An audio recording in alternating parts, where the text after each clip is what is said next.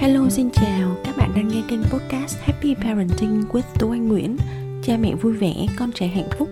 Mình là Tú Anh, mình là mẹ của hai bạn nhỏ sinh năm 2018 và 2019 Gia đình mình đang sống tại thành phố Hồ Chí Minh. Mình là một parent coach, chuyên gia tư vấn phụ huynh Đồng thời là một chuyên gia đào tạo phụ huynh về dạy con tích cực. Các bạn có thể kết nối với mình tại happyparenting.vn trên Facebook, trên Instagram và trên cả trang web cùng tên happyparenting.vn nhé.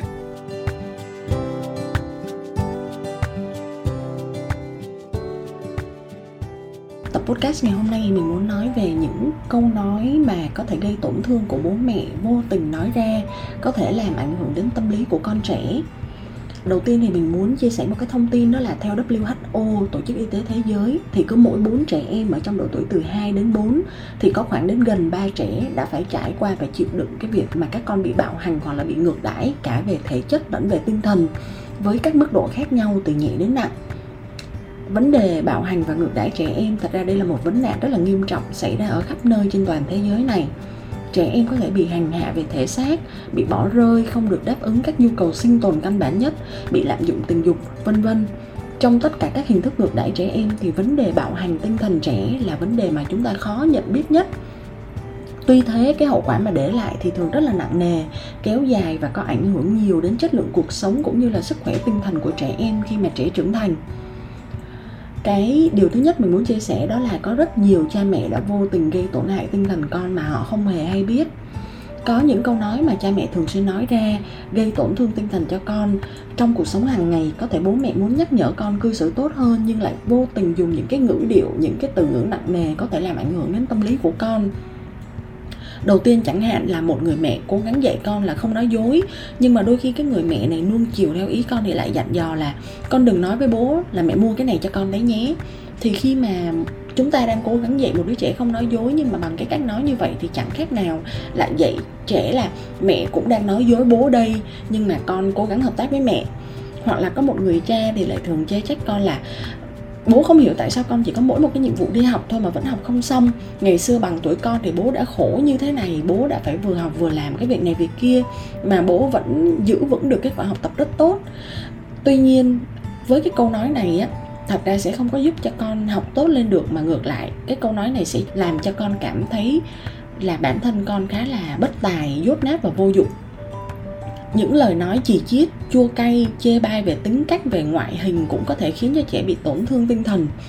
Đó đều là những cái câu quen thuộc mà nhiều bố mẹ, người thân, họ hàng, ông bà thường hay vô ý thốt ra. Ví dụ như là, có phải là con của bố mẹ không mà mũi lại tẹt thế kia, da lại đen thế kia, mắt lại hí thế kia? Hay là con nhà ai mà lì như trâu mà khó bảo như vậy? Tại sao không ngoan như thằng anh con chị kia?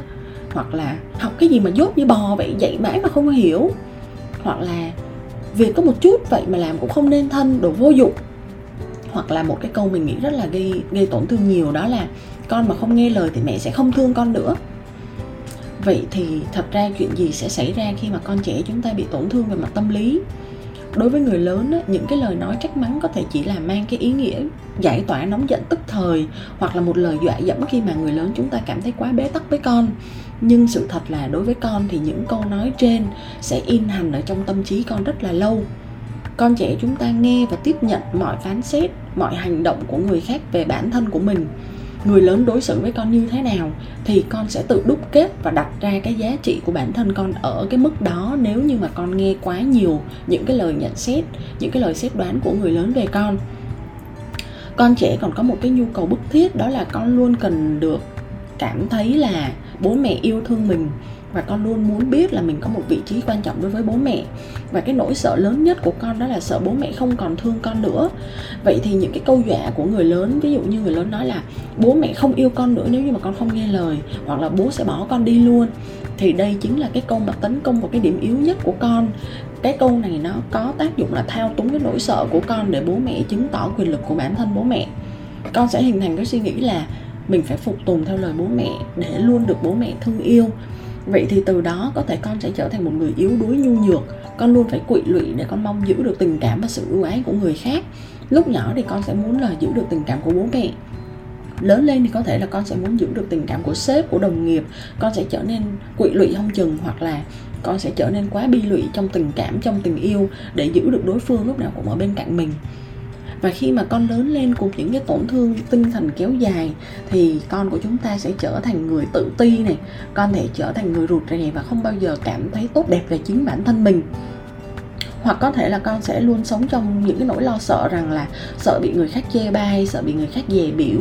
Một số trẻ khác thì có thể gặp vấn đề trong cái việc là tin tưởng vào người khác, hoặc là thờ ơ, lãnh đạm đối với cảm xúc của người xung quanh, hoặc là con sẽ luôn có thái độ tiêu cực và bi quan đối với cuộc đời này vậy thì chúng ta có thể làm được gì? Đặc biệt là trong những trường hợp là bố mẹ vô tình vô ý nói ra những lời nói làm tổn thương con. Mình muốn chia sẻ một cái ý là hãy nuôi dạy con bằng sự tôn trọng và tình yêu thương đúng cách. Bản thân mình là một chuyên gia đào tạo phụ huynh về dạy con tích cực. Uh, mình có một cái bằng là certified positive discipline parent educator thì mình có hai điều mình muốn chia sẻ đối với phụ huynh. Cái điều thứ nhất đó là từ khóa tôn trọng bố mẹ hãy luôn nghĩ trong đầu là chúng ta phải tôn trọng con như là chúng ta tôn trọng những người lớn khác ở xung quanh chúng ta. Hãy thử nghĩ xem là trong công việc, trong giao tiếp hàng ngày, chúng ta có sẵn sàng nổi cơn thịnh nộ, chút giận lên đồng nghiệp, lên họ hàng hay là sẵn giọng nói những lời khó nghe đối với những người lớn khác ở xung quanh chúng ta hay không? Nếu chúng ta không làm cái chuyện đó với những người lớn khác thì cũng đừng làm cái việc đó đối với con của chúng ta cái điều thứ hai trong cái việc tôn trọng đó là hãy đối xử với con như một người lớn có đầy đủ cảm xúc và suy nghĩ. Mình nghĩ là các bạn, nếu như chúng ta đã từng có bao giờ nói ra cái câu là nó còn nhỏ, nó có biết cái gì đâu, không sao đâu. Thì thật ra hãy suy nghĩ lại là con trẻ cảm nhận được mọi điều. Con có thể cảm nhận được mọi thái độ của người lớn dành cho con. Chỉ có một cái điều duy nhất con chưa thể biết đó là con chưa trình bày được rành mạch, chưa có những cái lập luận rõ ràng những gì đang diễn ra trong đầu con mà thôi và khi mà chúng ta luôn có cái suy nghĩ là mình phải tôn trọng con, thì vô hình chung cái phản xạ mà người lớn vô tình trút giận lên con nó sẽ được giảm đi một cách đáng kể. Và cái ý thứ hai đó là cái việc yêu thương đúng cách.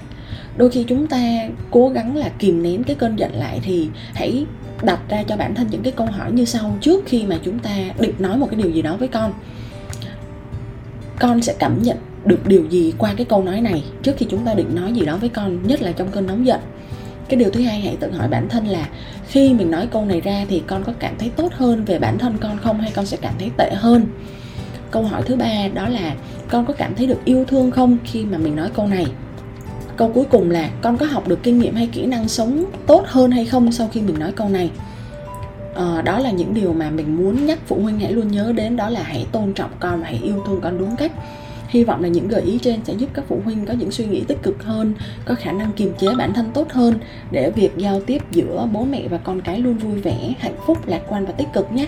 Hẹn gặp lại các bạn trong tập podcast sau. Bye bye.